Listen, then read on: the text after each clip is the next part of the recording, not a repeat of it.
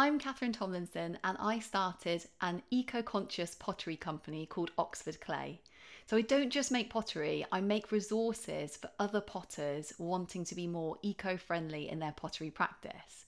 And that's what this podcast is all about. It's about sharing everything I've learned along my eco conscious pottery journey with you. And I'm so glad you're here with me. Let's go.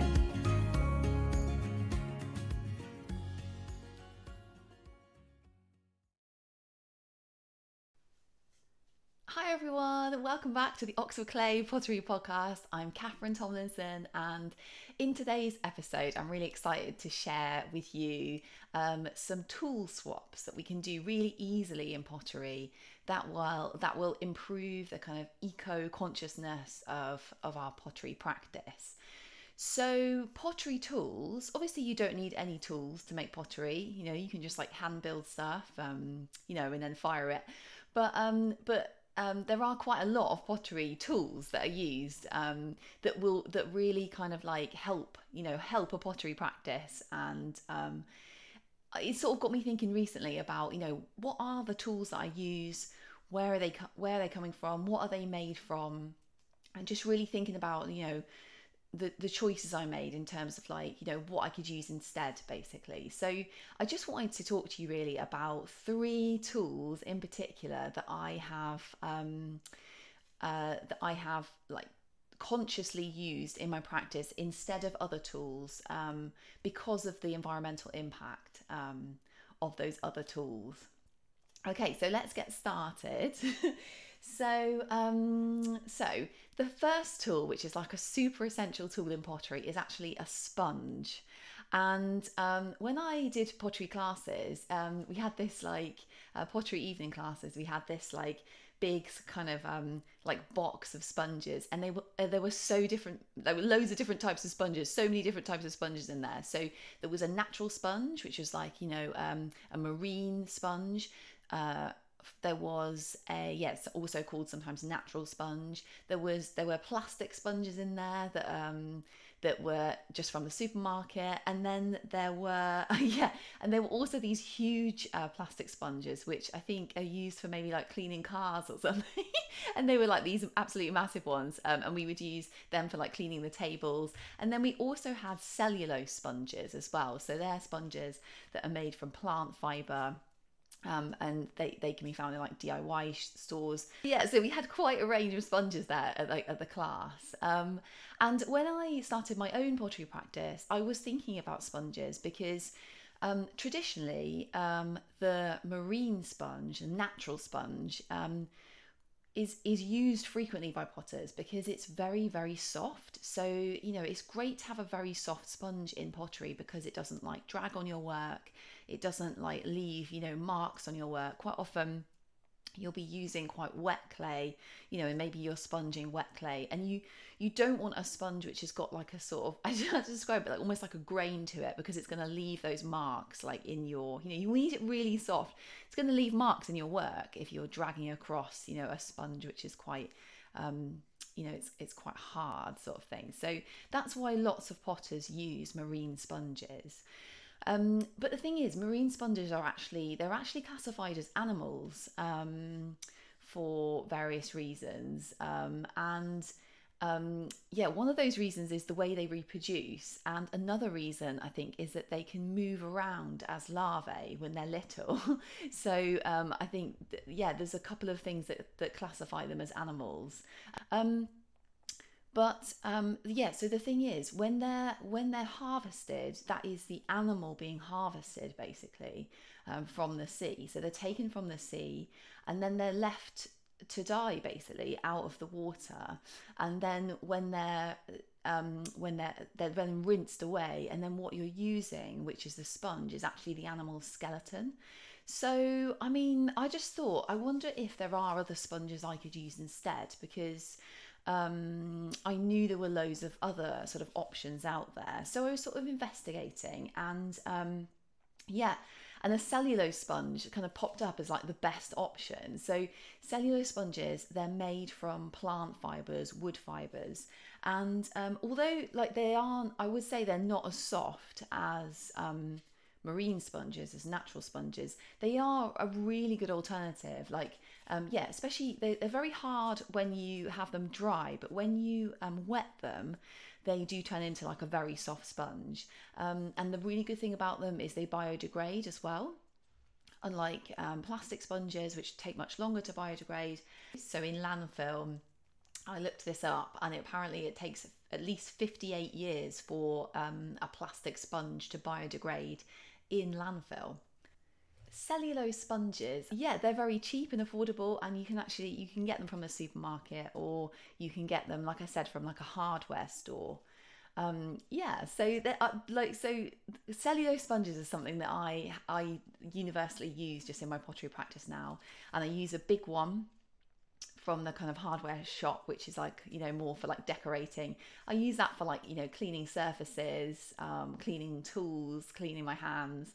And then I use, um, I cut them up and do like a smaller one um, have a smaller one which I use actually for um, doing work on the wheel. So they're, they're they're definitely soft enough to be like you know doing that delicate work when you're making a pot. You know you're dipping the sponge inside, um, you're cleaning the outside of the sponge. Cellulose sponges are absolutely fantastic for that, and um, yeah, I would highly recommend them. So yeah, so think about perhaps you know what sponge you're using and um, could it be swapped basically um, so the next thing i wanted to tell you about it are um, that i've switched in my practice are um, paintbrushes so paintbrushes are really important in potter, you know, to to potters. So I actually use them um, for loads of different things. I use them for painting on slip. Uh, if I'm joining two things together, I use them for, um, you know, painting on glaze.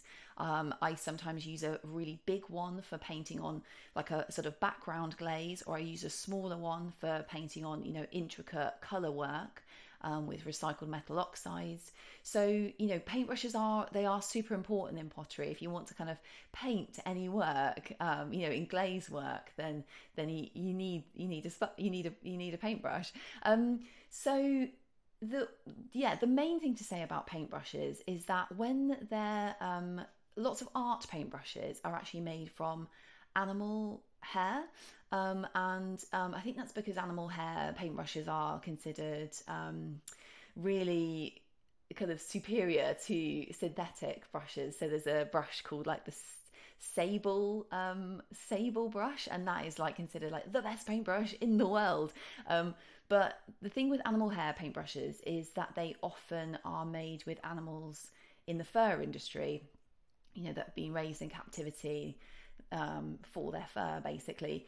And um, there are so many alternatives, you know, available, like synthetic brushes. So um, I use a combination actually of kind of, you know, maybe um, for very fine work, I use a, a paintbrush, an art paintbrush, which is synthetic, but I also use a combination of uh, makeup brushes um, for my work as well. So there's a brush called a hake brush actually, which is used in pottery um, often for painting on uh, glaze. So it's a very wide, flat brush and it's dipped in glaze, and then um, it's used like a crosser pot just to paint on glaze.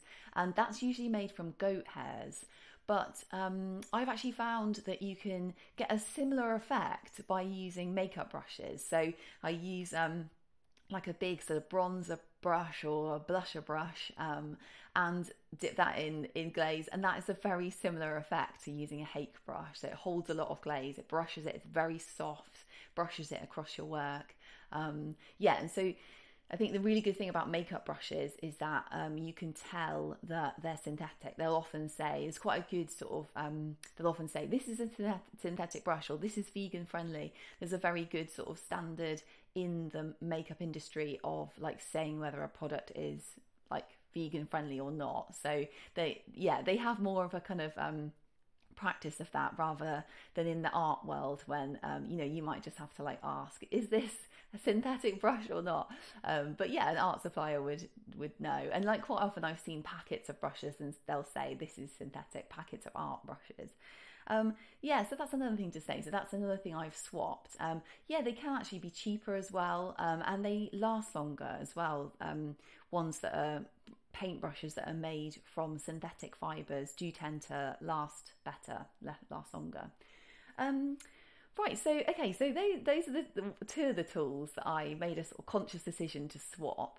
And um, the other one, the other one actually is something that I saw in a book. Um, um, so it's um, I saw this technique in a book that using um, chamois leather, and so what the what the person who'd written the book suggested is that you have damp chamois leather that you stretch over a board um, and then you use um, use the flat so you stretch it over this flat board and then you use it to kind of twist your pot on top of um, the board on top of the leather and that makes a very flat rim or a very flat base so this technique uh, yeah when i saw it i was like what an amazing technique because i think the flat base thing especially for me is um, something that um, can be really tricky so um, I tried this technique with a um, tea towel, a cotton tea towel. So I thought, well, I don't really want, I don't want to use chamois leather, and I also don't have a big piece of chamois leather.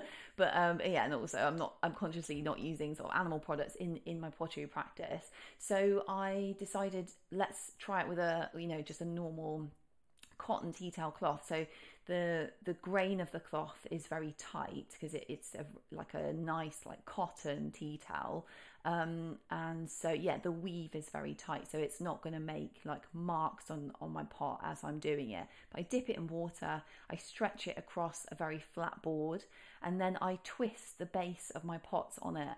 And it's amazing it makes a really flat base. So just to say some things that chamois leather are used for in pottery, you can just use like a tea towel instead. So if you've ever like seen this this technique done, I've never seen it done in person, but I like I said, I read it in a book and I thought that's a great technique. But yeah, you can do it with like non-animal products instead. Um, and um, yeah, so another thing that potters use chamois leather for is they can often use a piece of chamois leather for the rim, like smoothing the rim of a pot, sort of as on the wheel as it's being made. Um, and that's not something I've ever done actually, um, but I have seen other potters do it in my classes that I've been to, evening classes. So, um, just to say, this is something that you can actually just use your hand. That, that's what I use, or a sponge. You can use a very, you know, like a cellulose sponge, like we were talking about, a very soft sponge. Sometimes I use a sponge as well. But you can get, you know, that smooth rim um, effect with other things. I actually watched a YouTube video as well once um, where someone was using a, a, plastic bag, like just a piece of plastic bag, and they were smoothing the rim with that. So it doesn't have to be chamois leather, is what I'm saying. It can be loads of different things and you can get a really smooth rim. the person on YouTube using the plastic bag did get like a really a really smooth rim. So um, yeah, you can definitely switch out chamois leather for um, plastic bag, cotton cloth, um, your hand sponge. So um, yeah, so yeah, so okay, so those are the three main things I wanted to tell you about in terms of material swaps. Um, yeah, I mean, like um, it's obviously up to every potter, you know, what materials they're using and stuff. But I just wanted to give you some ideas, you know, like the things that I swapped and how easy they were to swap. Especially, I think, especially for me, the paintbrushes and sponge and cloth, they're just all really easily available things. Um, you know, you can just swap yourself extremely easily. Um, yeah, so oh, thank you so much for joining me on this episode, and I'm really looking forward to seeing you on the next one. And until then, happy potting!